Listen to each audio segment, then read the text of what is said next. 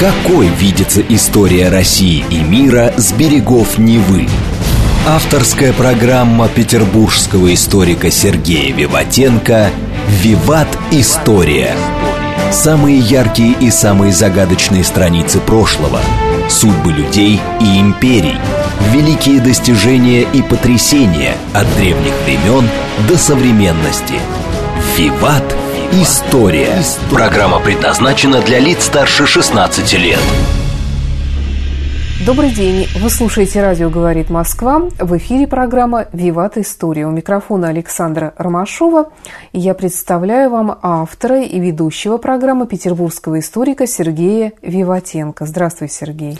А здравствуйте, Саша. Здравствуйте, дорогие друзья. Сегодня у нас э, такая тяжелая тема разговора.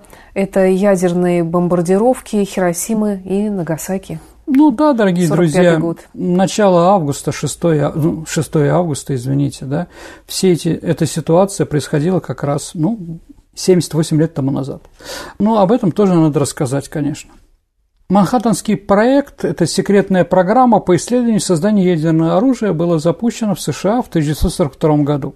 Ну, наверное, с этого надо начинать определенно, когда появляется ядерная бомба, да? А менее чем через 7 месяцев после выступления Соединенных Штатов в войну, то есть это после Перл-Харбора. И, скажем так, в Манхэттенском проекте США помогали еще ну, Англия и другие ученые доброй воли, как тогда говорили, да, борцы с германским нацизмом. Две бомбы, использованные против Японии, малыш с ураном и толстяк с плутонием, соответственно, являются, Саша, второй и третьей бомбами, которые были построены ну и они остаются единственными, развернутыми с тех пор на театре военных действий. А первая бомба была экспериментальная, что тоже естественно, а, которая была называлась Тринити, да, Троица, которая была использована в штате Нью-Мексико в июле 1945 года в Лос-Аламосе на этом вот полигоне.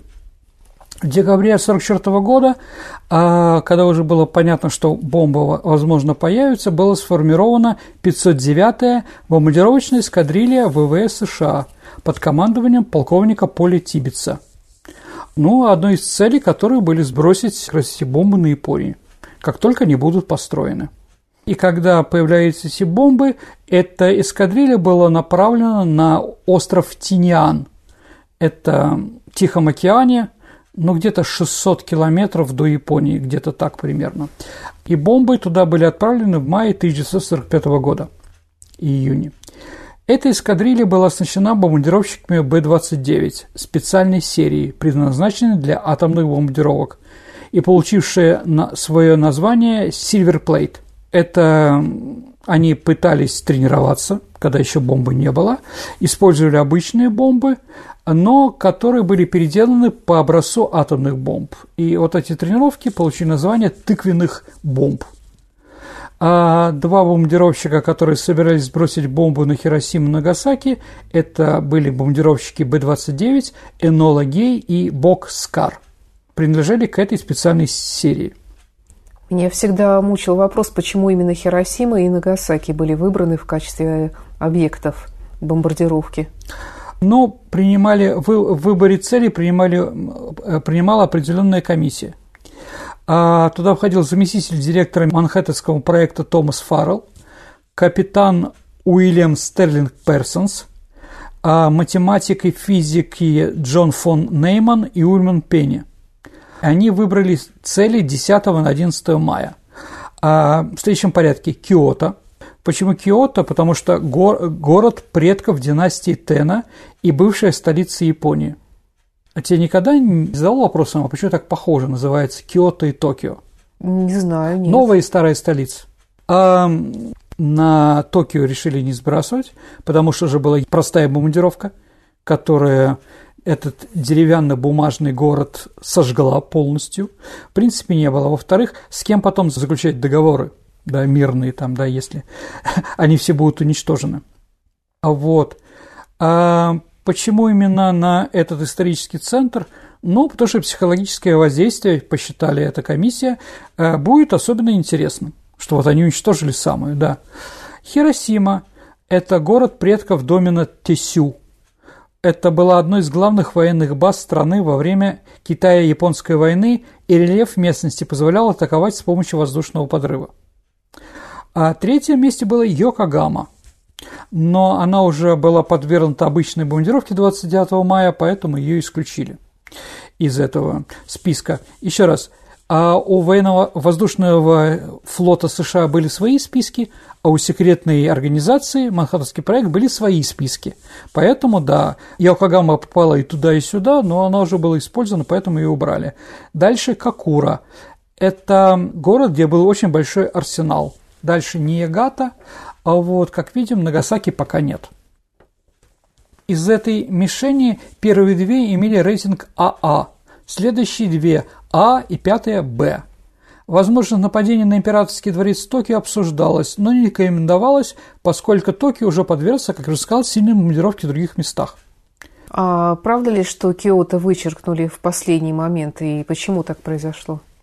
Ну вот что пишет Роберт Юнг в своей хорошей книге, интересной, почитайте, почему нет. «Ярче тысячи солнца» она называется, про ядерную бомбардировку.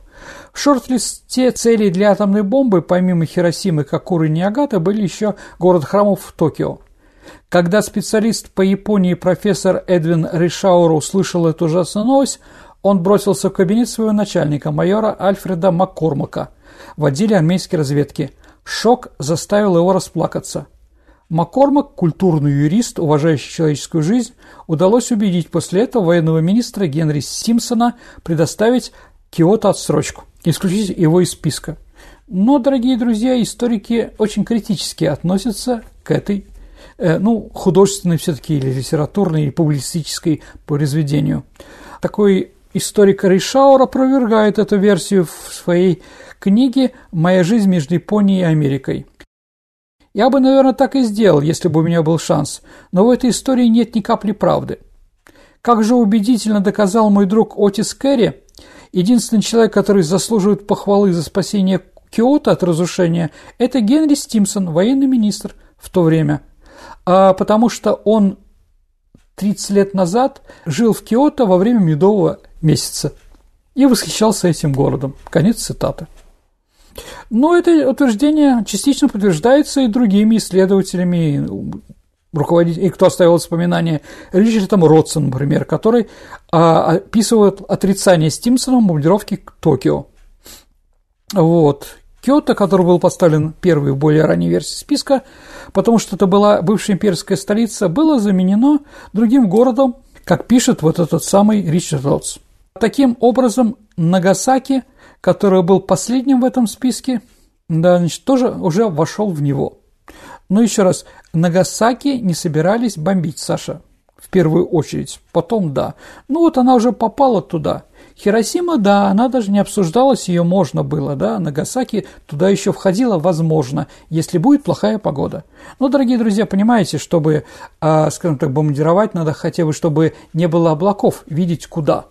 Потому что, ну, бросать, извините, примерно куда-то бомбу, такую дорогую – да, она была очень дорогая, да, просто, скажем, смешно. Нужно было точно навести на цель и бросить именно в центр, чтобы это все было разрушено.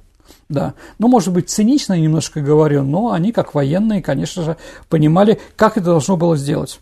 Ну, были и другие версии. Например, Эдвард Теллер предлагал взорвать бомбу ночью без предупреждения э, над Токийским заливом, чтобы избежать человеческих потерь и просто шокировать общественное мнение.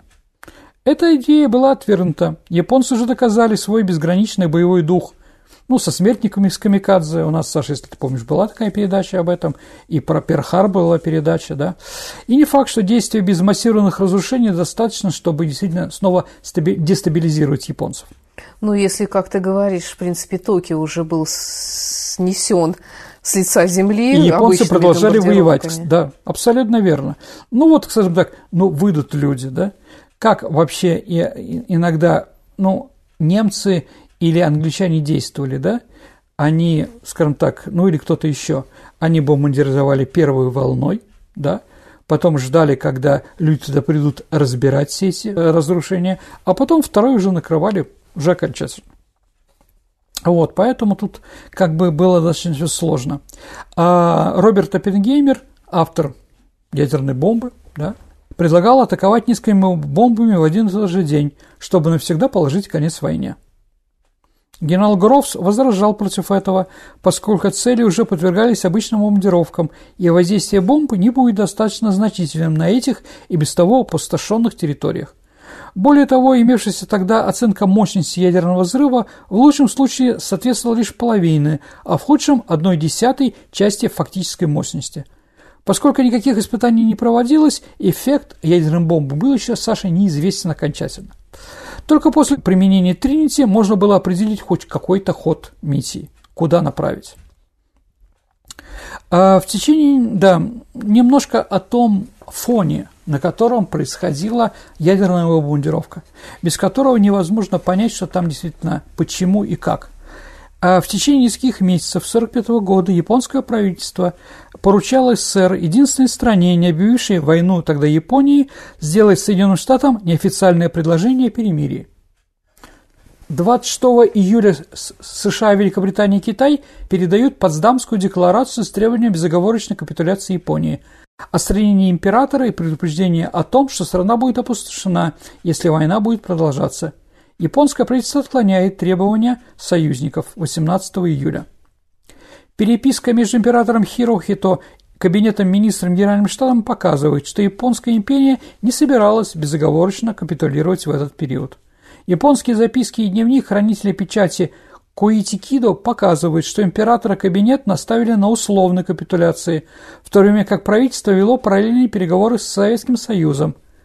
А среди условий а, которые согласны были японцы пойти, было разоружение войск, но самими японскими войсками, суд над преступниками, ну тоже суд японских властей, отсутствие оккупационных войск на японской земле, сохранение императорского режима и императора. По мнению некоторых историков, Саша, в том числе Жака Паулса, пункт об отстранении императора должен был введен только для того, чтобы сделать Потсдамский ультиматум неприемлемый. А когда Япония была обескровлена и все гражданское население было замучено зажигательными бомбами, готово было сдаться. Настоящая цель состояла в том, чтобы позволить американцев использовать атомное оружие, чтобы продемонстрировать свою силу против Советского Союза. Ну, понятно, что в ответ на Потсдамскую декларацию 26 июля правительство Японии провело пресс-конференцию, на котором премьер-министр Кентаро Судзуки объявил о намерении японцев игнорировать называется макусацу, ультиматум японский. Однако остается двусмысленность какая-то, Саша, в отношении Судзуки. В пользу капитуляции он должен был прийти к соглашению с воинственно настроенной фракцией войны, которая была тоже, конечно, среди японского руководства. А вот, но, скажем так, этот термин понимался Соединенными Штатами однозначно, вот, вот это макусацу, как категорический отказ от любой капитуляции. С периода с 27 июля по 6 августа на Хирохито оказывалось сильное давление со стороны его братьев и дяди. Вообще у него было 22 брата и, по-моему, там 23 дяди. Вот, да, которые просили его отречься от престола в пользу сына.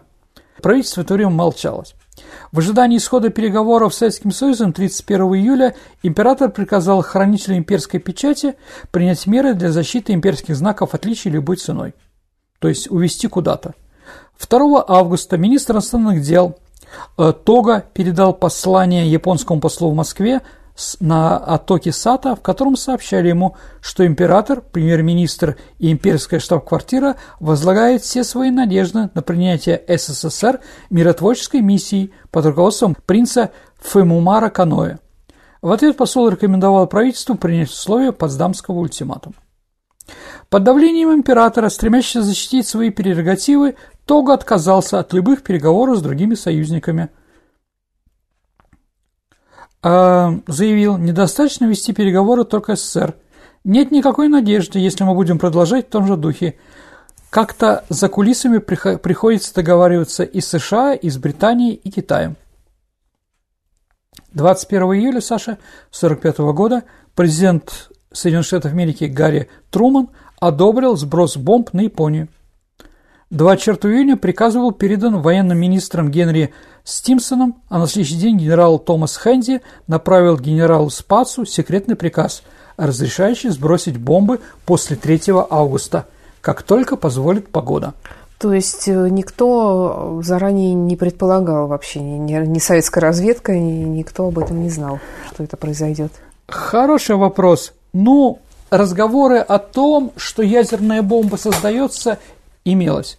И, конечно, наш ядерный проект, у нас была, по-моему, передача про наш ядерный проект, начался с 1943 года. Но размеры бомбы, размеры технологического прорыва а, были непонятны в принципе. А что такое радиация, люди вообще тогда не говорили. То есть это было вообще непонятно что. Ну, готовить какую-то бомбу, супербомбу. Угу. Ну и что там? Ну ладно. А то, что она имеет еще ну, такие какие-то последствия после нее будут, никто не догадывался. Да, да, абсолютно. Никто этого не понимал. И выбраны были четыре города – Хиросима, Какура, Ниигата или Нагасаки. А, и приказ этот отдает СПАЦ. Единственное, что он должен был отвечать за информирование руководителя, ну, сухопутных войск МакАртура на Востоке и адмирала Нименса как руководителя флота. В приказе не упоминается характер взрывного вещества, упоминается только специальная бомба. Что это такое, было непонятно. Этот приказ был отдан еще до предъявления Потсдамского ультиматума. А, вот. И могу сказать, что лишь немногие знали о приказах президента Трумана. То есть это не было поставлено. Ну давайте, Саша, давайте поговорим о, о бомбардировке Хиросимы. Ну, давай поговорим о бомбардировке Хиросимы. То есть это был самолет, это была одна бомба, ну, сброшенная да. в конкретном месте конкретным человеком. Э, да, определенным самолетом, экипажем, да. А, значит, еще раз. Э, это столица региона Чикогу в дельте реки Атагава. А город расположен на семи островах. А, вокруг него были разбиты военные городки – Среди наиболее важных было подразделение 5-й дивизии и команды центра генерала Синрову Хата. Оно обеспечило всю оборону южной части архипелага, именно туда, куда собирались потом э, сбросить десант Соединенных Штатов Америки, если не было. Штаб 2-й, э, 2 армии, созданный 8 апреля 1945 года, э, тоже располагался в 10 километрах от центра в замке Хиросима. Хиросима, Саша, была важным центром снабжения тыловой базой для вооруженных сил. Там был узел связи, материальные войсковые склады. А что там хранили на этих складах? Э, Саша, я скажу, что, ты знаешь, э, в Японии были два склада в разных местах, где хранили, например, сапоги. На одном складу были левые, э, левые ботинки, а на другом правые. Как ты думаешь, почему? Да бог его знает. А чтоб не воровали. А. Поэтому там, еще раз, складов было много разных. Притом, ну, серьезных. Кроме ботинок, я думаю, были и более серьезные склады. А население Хиросимы было мобилизовано. Ну, как и в других городах, мужчин было мало. Женщины и дети учились сражаться палками и поддерживать военные действия, будто находясь в учреждении или на фабриках. Примерно в 50 километрах города на острове Акунасима был основан завод по производству ядовитых газов – связана с сетью исследовательских подразделений Сирии и Сии, так называемой. Там производились различные виды химического оружия, такие как и иприт, люизит, цианид. Эти продукты используются в частности против китайцев, да, в Китае и против гражданских лиц, а также в экспериментах, проведенных в том числе на людях, а, подразделений этого Шера и Сиды, и Сии. Однако эта установка не подвергалась бомбардировке, так как находилась достаточно далеко от Хиросимы. Город был выбран цели еще и потому, что до этого не подвергался авиационной бомбардировке. То есть цинично американцы хотели посмотреть, а что же будет с городом вот чистым абсолютно, без каких-то других бомбардировок, без не совсем. Поэтому Хиросима была идеальной для такого опыта, извините. Город состоял из домов, построенных из, из легкого деревянного каркаса и бумаги, как все японские города. В центре города было несколько общественных зданий из железобетона – Несколько заводов были построены в пригородах, риск возгорания в керосине был высок. Концентрация зданий и использованных материалов способствовала максимальному разрушению из-за теплового воздействия атомной бомбы, как на это рассчитывали американцы. Информация о количестве людей, находящихся в городе во время командировки, разнится от 255 до 348 тысяч. Почему разная? Потому что многие воевали, многие были на каких-то секретных заданиях, на каких-то заводах. Кто-то, какие-то семьи были отправлены в деревню. Ну, тоже понятно, кто смог. Через два часа после успешного испытания бомбы Тринити 16 июля 1945 года бомбы Толстяк и Малыш, они уже были созданы, были отправлены из Сан-Франциско на остров Тиниан на борту крейсера «Индианаполис». 26 июля они прибыли на американскую базу. 28 июля на следующий день четыре самолета линия зеленого шерстня вылетели из Австралии, чтобы доставить последние компоненты, необходимые для бомб. Плутониевое ядро для толстяка и урановые цилиндры для малыша. Капитан ВМС США Уильям Парсон отвечал за техническое обслуживание и организацию сборки бомб на месте.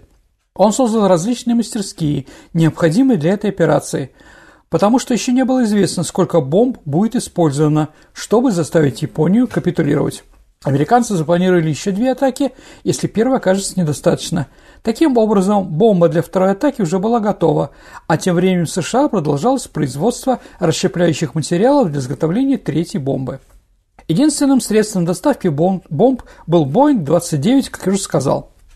Летом 1945 года на заводе Глена Мартина в Амахе, это Канзас, 20 самолетов были модернизированы путем объединения двух бомбовых отсеков в один для размещения ядерной бомбы.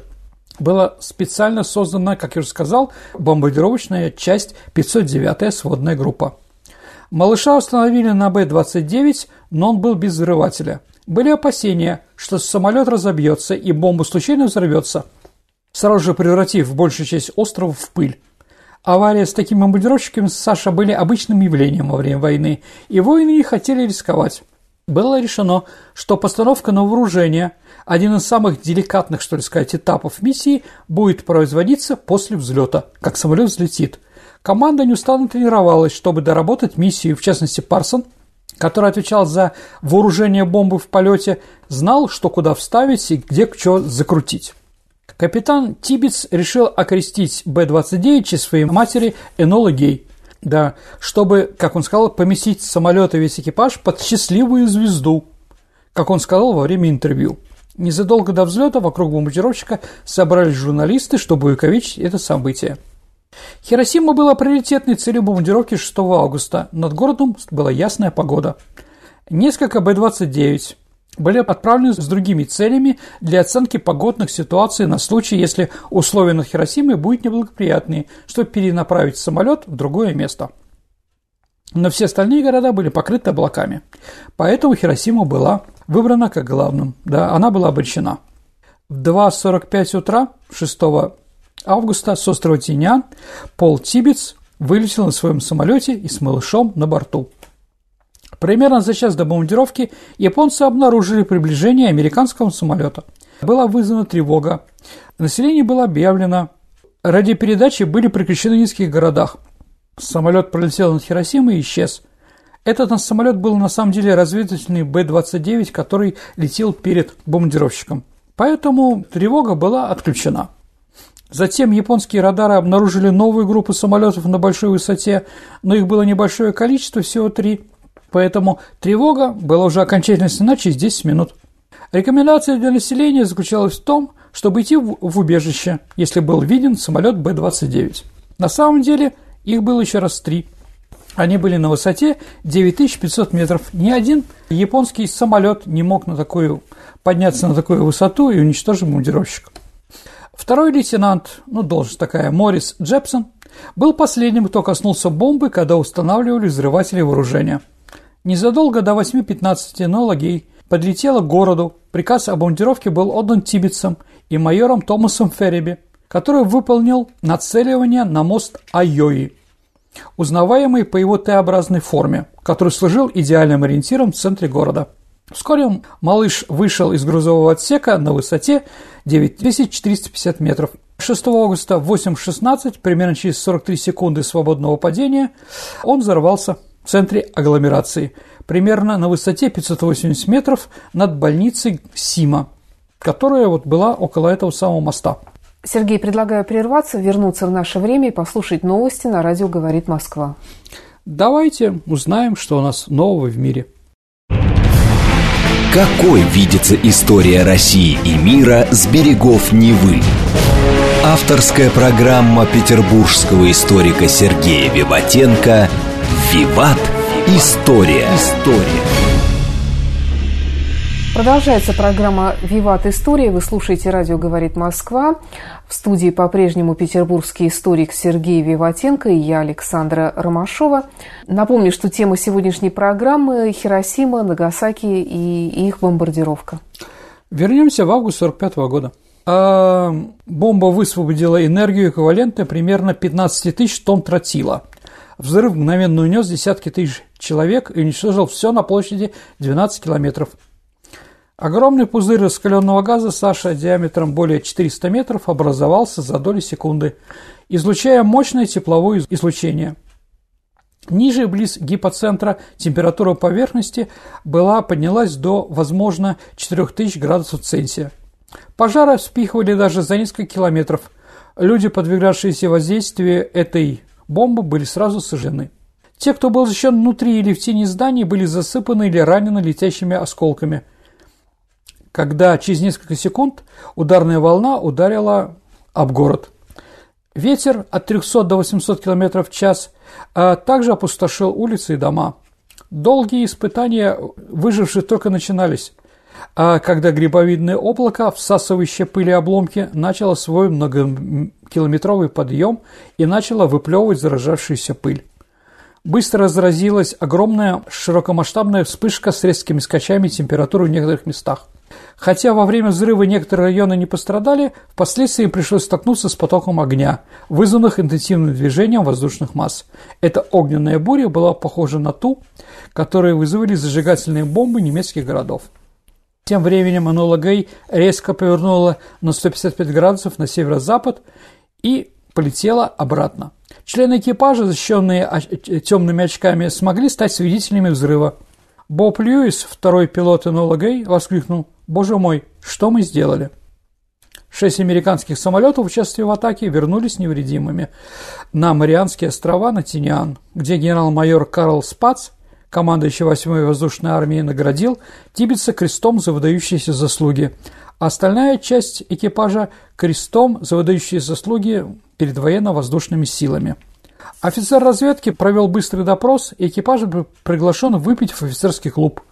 Два других Б-59, которым было поручено собирать данные и вести съемку, оставались вокруг места взрыва достаточно долго, чтобы сфотографировать грибовидное облако и повреждения, заснять окрестности и собрать информацию о результатах миссии. А Нагасаки? Нагасаки – один из крупнейших портов на юге Японии и был опорой военно-промышленного комплекса США.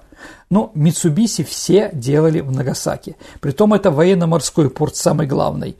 А вот, кстати, если мы говорим про Нагасаки, это сам, в нем жило самое большое количество христиан. Потому что голландцы и португальцы, но японцы разрешали торговать только через него. Да? Как раз они прилетали туда, в Нагасаки, и многие японцы стали, ушли из синтоизма, скажем так, в другие религии так или иначе. Там же находился громадный еще лагерь военно, военнопленных английских американцев, ну, в основном англичан. Э, здесь функционировали заводы военной техники и боеприпасов, верфи и авиационный завод. Крупные военные усилия Японии требовали современных средств, которые контрастировали с остальной частью Нагасаки. Жилые дома были традиционными, с деревянными постройками. Стены были деревянные, с местами оштукатуренные – а крыши покрыты черепицей. Небольшие фабрики и химические здания также строились из дерева. Все эти строения, конечно, не выдержали сильных взрывов. Нагасаки рос, не следуя четкому плану. Жилища располагались рядом с заводами в долине, и плотная застройка была очень высокой. До атомной атаки Нагасаки никогда не подвергался также масштабной бомбардировке. Главные заводы Нагасаки, наверное, еще раз повторю, это фирма Mitsubishi. Mitsubishi тогда делали все, от авиации до, до военно-морского флота. Вторая атомная бомбардировка прошла 9 августа. Вылетев с Тиниана, бомбардировщик Бобкар изначально должен был сбросить толстяк на город Какура. Но его пилот, Чарльз Суини, решил переключиться на второстепенную цель – Нагасаки, потому что Какура была вся в облаках. А вот после 10 минут полета командир Эшвард активизировал бомбу – зарядив взрыватели, приказал не снижаться ниже полторы тысячи метров, чтобы избежать случайного взрыва. Три самолета должны были встретиться над островами Якусима, но Боб Скар столкнулся только с Гранд Эртис, ну, великим артистом, таким самолетом. А другой самолет, они его ждали 40 минут, но он так не прилетел. Поэтому Какура, в принципе, была спасена тем, что хотя там уже облака разошлись, да, что третий самолет так и не пришел, и поэтому у них не оставалось мало, а, горючего, чтобы лететь туда. Нагасаки все-таки находилась прямо на, по курсу. Э, в 7.50 в Нагасаки была объявлена воздушная тревога, но около 8.30 ее быстро сняли. Когда около 10.56 над городом появились самолеты, японцы сошли их за самолеты-разведчики, потому что летели очень высоко и поэтому тревогу не подняли. За несколько минут до взрыва бомбы самолета, это вот великий художник, да, Грейерсет, сбросили научные приборы, прикрепленные к трем парашютам, для того, чтобы э, еще раз э, убедиться, э, убедиться про то, как все это влияет. Угу. При том, что интересно, что главным человеком, который занимался этими научными приборами, был японец по национальности профессор Рюкити Сагани – физик-ядерщик, который работал да, над Манхэттенским проектом. Но, дорогие друзья, я скажу, что просто понимали, Манхэттенский проект в первую очередь был против Германии что эти бомбы они рассчитывали уничтожить и заставить немцев сдаться. Да, поэтому японцы и японские ученые тоже работали над этим проектом. Но так как Красная Армия избавила Германию от ядерной бомбардировки, тогда они переключились на Японию. Ну, поэтому, да, японец вот принимал участие в этом бомбардировке Нагасаки. В 10 часов 2 минуты прорыв в облаках на Нагасаки позволил бомбардировщику капитана Кермита Бихану нацелиться на намеченный район – долину с промышленными предприятиями. Толстяк был сброшен и взорван на высоте 469 метров над уровнем моря – Взрыв произошел между двумя потенциальными целями – заводом производства стали и вооружений Mitsubishi и завод производства торпед Mitsubishi Ураками на юге. Бомба была сброшена в 10.58 по местному времени. А взрыв был 20 килотонн. Разрушено а, полностью где-то 4 квадратных километров зданий в районе Ураками. На оба самолета обрушились три ударные волны – Великий художник остался продолжать свою научную миссию вокруг Нагасаки, а Боб Скар направился на юг. Поскольку возвращение на Тиниан было невозможным из-за отсутствия топлива, э, и самолет рисковал приземлиться в море, э, было решено высадить на Кенаве, находившийся тогда под американской оккупацией. Бомбардировщик прибыл на взлетно-посадочную полосу почти во время планирования, так как двигатель заглох еще в полете – Примерно через 20 минут великий художник, в свою очередь, приземлился там же. Потом три самолета, которые там этот третий самолет, который заблудился, он тоже прилетел. Три самолета заправились и вернулись на Тиниан, куда прибыли целыми невредимыми 9 августа в 23 часа 30 минут. А почему именно 6-9 августа и вот за эти три дня ничего не произошло, каких-то целей, или все равно 9 была бы вторая бомбардировка, а, независимо а, от Саш, достижения целей? Давайте так, это 9 августа, дорогие друзья, началась, Советский Союз должен был по Ялтинской конференции вступить в войну с Японией.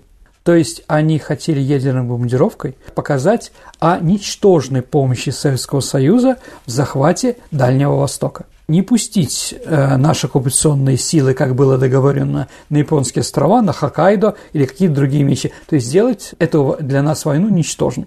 Пытались этим влиять, да. В тот же день Б-29 сбросили 3 миллиона листовок на японские города – предупреждают, что атомные бомбы будут использованы для уничтожения всех военных активов страны, если император не прекратит войну. Третья ядерная бомба была собрана к концу августа для запуска, ну, тоже в августе, наверное, да, то есть они до 1 сентября решили еще забросить. Еще 8 бомб должны быть в наличии к ноябрю. И генерал Джордж Маршалл, начальник штаба армии США, потребовал, чтобы они были помещены в резерв. То есть, еще раз, Американцы тоже не понимали, что такое ядерная бомба, поэтому они считали в районе Кюсю сбрасываем 2-3 ядерные бомбы, все там уничтожаем, после этого миллион американцев там высаживаются и захватывают эту территорию. Ну, как бы смешно.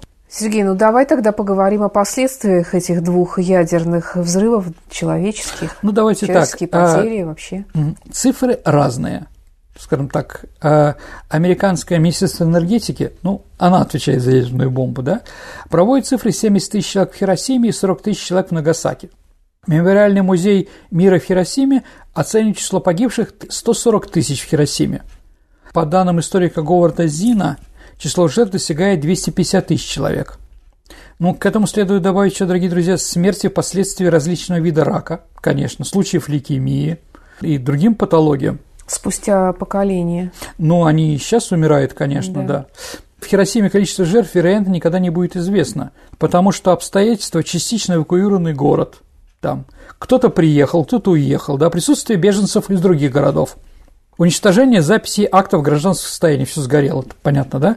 По оценке 1946 года население во время нападения составляло 240 тысяч, 245 тысяч жителей. Да, из них вот 70-80 были убиты, столько же ранены. По оценке 1956 года население было 256 тысяч человек, и убито 68 тысяч, и ранено 76 тысяч. По более позднему, 60-е годы, да, население уже 310 тысяч человек, да, убито до 140 тысяч. Ну и вот последний раз цифра прозвучавшая, это мэр Хиросимы 6 августа. Он все время выступает, как известно. Кстати, американцы не попросили прощения. Да, во время выступления 2005 года назвал цифру 237 тысяч 62 человека. Скажу честно, это число, конечно, остается гипотетическим, дорогие друзья. Ну, невозможно все-таки четко сказать. Согласно исследованию, проведенным методом выборки в ноябре 1945 года на медицинском факультете Токийского университета 73% жертв умерли сразу после бомбардировок или в тот же день. 11% пострадавших умерли до конца первой недели, 3% в конце второй недели. В целом почти 9 тысяч жертв умерли в течение первых двух недель. Остальные в основном умерли через 3-8 недель, а 1,5% через 3-4 месяца. По данным того же исследования, но по другой выборке, 26% умерли в первые сутки одних невыясненных причин. 45% умерли от механических причин после взрыва и пожаров. Раздавливание, травмы, ожоги.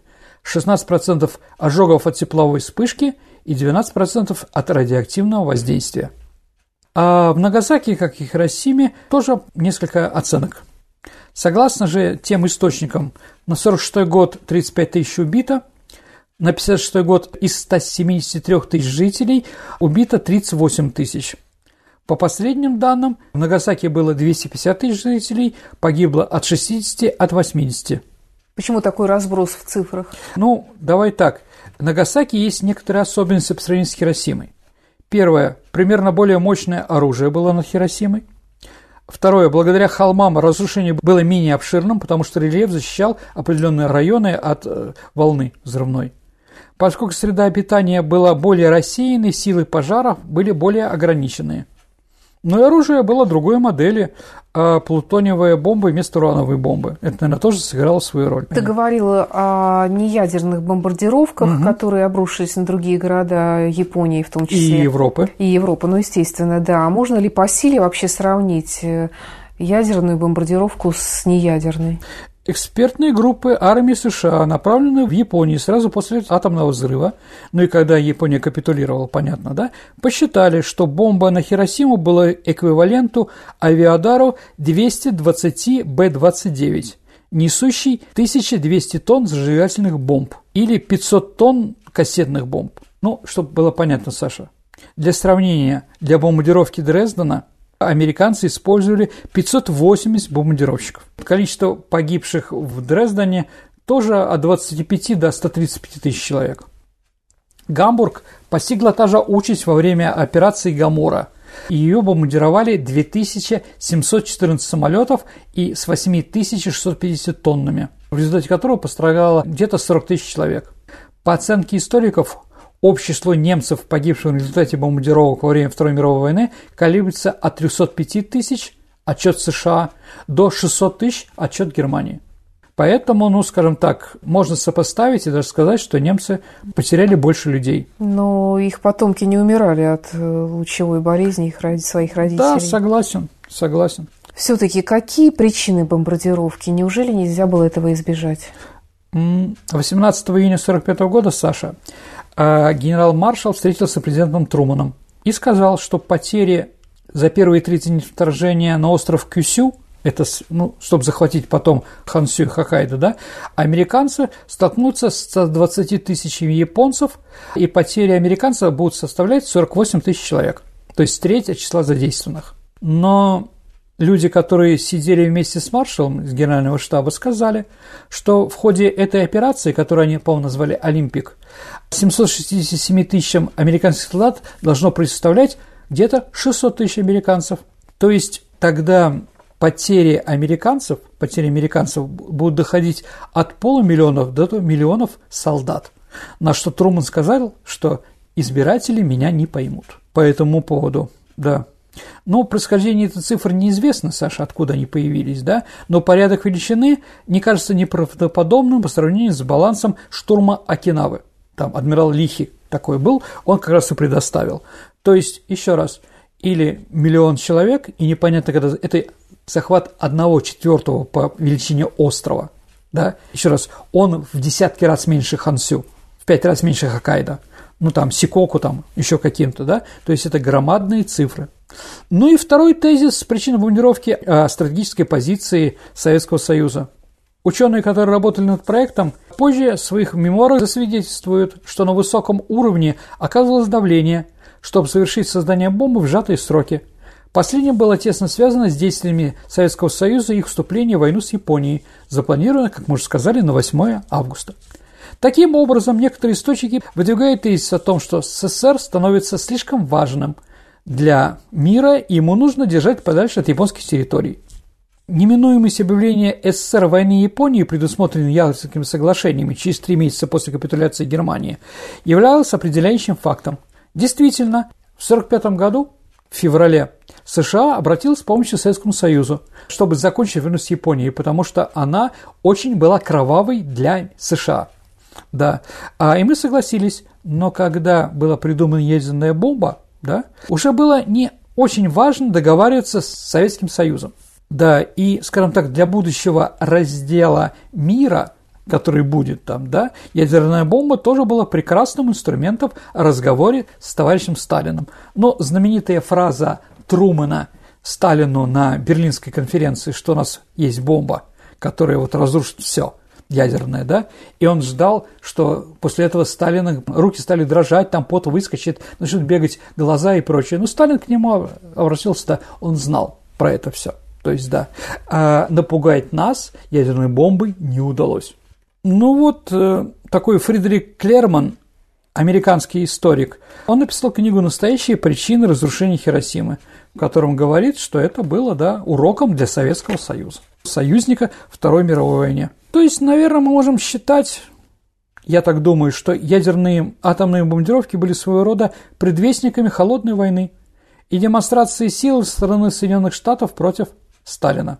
Позже СССР был вовлечен в различные конфликты в Азии, войну в Индокитае, войну в Корее, войну во Вьетнаме. Но Япония избежит последствий расширения советского господства ну, благодаря вот этой, возможно, политике, да. Американцы, наверное, все-таки добились чего-то, да. А, скажи, пожалуйста, а когда люди вообще наконец-то поняли, какого рода разрушение несет атомная бомбардировка? Ну, после окончания Второй мировой войны, когда 2 сентября японцы капитулировали да, в Токийском заливе, да, на линкоре Миссури, да, как раз были отправлены туда научные различные экспедиции, в том числе и наши экспедиции. Два человека, которые засняли, увидели все эти ужасы и поняли, что мир стоит перед страшной чертой – да, что этими бомбами больше не надо воспользоваться, да, и тогда были, конечно, большие потрясения определенные. Потом стали изучать радиацию и прочее. Вот. То и есть до этого вообще, получается, не знали Нет, том, только можно было фантазировать. Но математики рассчитали мощность, угу. да. То есть, как там президент Труман спрашивал, что это такое за ядерная бомба, да? Что она может уничтожить квартал? Он говорит, нет, господин президент, она может уничтожить целый город. Город? Что ж, это хорошо. Чем больше мы уничтожим этих япошек, больше, да, тем быстрее они сдадутся. Ну вот, как бы, да, тут политика связалась, да, после того, как появились действительно нормальные научные доказательства, конечно же, многие после этого перекрестились, им было страшно да, что они сделали. И экипаж Энола Гей тоже, там, ну, кто-то там показывался все время патриотами, да, даже вот Тибец на 60-летие ядерной бомбардировки, он на празднике во Флориде пролетел на Б-19, да, и они выпустили из нее такой там гриб типа воздушный, там, ну там, да, они еще веселились от mm этого там, да, молодец. А вот, они все умерли в начале 2000-х годов, то есть до 15 -го года где-то примерно. Да, но многие из них после этого ушли в монастырь, там, ушли в организации зеленых, антиядерных, Гринпис и другие там, да, они пытались это приостановить, действительно, об этом, скажем, забывают. С другой стороны, Саша, я тебе скажу такую вещь, а современная японская молодежь на вопрос про ядерную мундировку 80% говорит, что ее сбросила Россия. Угу. И люди стали уже забывать историю, да. Ну, вообще мне дико это слышать. Вообще мое поколение выросло с таким вот э, ужасом, воспринимая вот все то, что принесла эта бомбардировка. Мы все это знали, естественно, всю эту историю изучали. И вообще это как бы был бич такой нашего поколения. Это такой вот э, кошмар ночной, постоянные вот эти ядерные бомбардировки Хиросима, Люди мира, будьте зодчи Троя, берегите мир, берегите мир. Все правильно. Тогда еще были поколения, которые помнили о войне. Да, сейчас это история. Да, людей, которые помнят ядерную бомбардировку, практически не осталось. Ну, наверное, я так думаю, да? Или там им уже давно за 80, там, да, и сколько там лет там. Все это понятно, все это понятно. И поэтому некоторые сейчас в мире решают, да, что это не все так плохо. Если нужно для решения каких-то демократических, либеральных или других проблем, можно уничтожить другую нацию, которая не является либеральной, демократической или другой. Но что я буду об этом говорить? Вы все прекрасно знаете, что происходит сейчас в мире и вокруг нас. Да, поэтому все это очень опасно. Ну и как бы я передачу свою сегодня тоже сделал с определенным, чтобы люди не забывали про эти ужасы. То есть капитуляция все-таки была подписана японцами? Да, давайте так. Капитуляция была подписана за ядерные взрывы. Да, наверное, э, ядерный взрыв сыграл свою роль. Ну и второй, конечно, капитуляция – это все-таки наше уничтожение квантунской армии то есть сухопутная армия Японии, где миллион было человек, которые были там с укрепрайонами, с различными там а, массированной обороной, было пройдено нами буквально за 2-3 недели. Да, уничтожив. То есть, э, скажем так, э, американцы были, конечно, этим немножко поражены. У нас будет передача еще про маршала Василевского, Саша, обязательно, который вот, ну, это самое удачное сухопутное сражение Второй мировой войне советско-японская война, освобождение Манчжурии, так называемой, да, конечно, это для них было шоком. Ну и в декабре 1945 года президент Труман утвердил нанесение там 20, потом 40 ядерных ударов по крупнейшим городам нашей страны. Там было показано, сколько надо бомб уничтожить. Для Ленинграда 6 бомб, для Москвы тоже 6 бомб ядерных, да, что все это было решено окончательно. Но разные вещи, в том числе и быстрый ответ и придумание ядерной бомбы нашей стороной, благодаря Лаврентию Павловичу Берии, у нас была про это передача, конечно, их немножко отрезвило. А потом, когда во время корейского конфликта а, наши МиГи-15 стали уничтожать там, а, наши самолеты стали уничтожать американские летающие крепости в большом количестве, то есть американцы поняли, что им не долететь. Но и это очень дорого, извините, да, то есть создать 40 ядерных бомб – это очень большие деньги, и надо было как-то еще доставить и прочее. Поэтому американцы подумали, ну и, конечно, воевать уже никто не хотел в принципе. Э, Хиросима и Нагасаки сейчас э, что из себя представляет? Э, остались ли там следы радиации? Ну, нет, конечно, ну давайте так, нет. Там люди живут спокойно и прочее. Музей, конечно, существует, мемориальные тоже. Но, в принципе, эти места, где можно жить. Да, Хиросима более большой город, там, да, там даже футбольный клуб есть. Нагасаки – это все-таки порт в первую очередь. Угу. Кстати, насчет Нагасаки, я уже говорил, что это был центром католичества, да, и поэтому, когда в 2015 году, когда было 70 лет, да, то в Америке устроили выставку И японцы прислали на эту выставку обугленные кресты. То есть люди сгорели, а кресты на них. Ну, просто какие-то крестовый поход, понимаете, да, там, да. Вот, там, спасем и прочее. Ну, вот такая вот вещь. Спасибо, Сергей, за рассказ. И на сегодня все. Это была программа «Виват История». С вами был петербургский историк Сергей Виватенко и я, Александра Ромашова. До встречи в эфире. До свидания, дорогие друзья. Берегите себя. До новых встреч в эфире.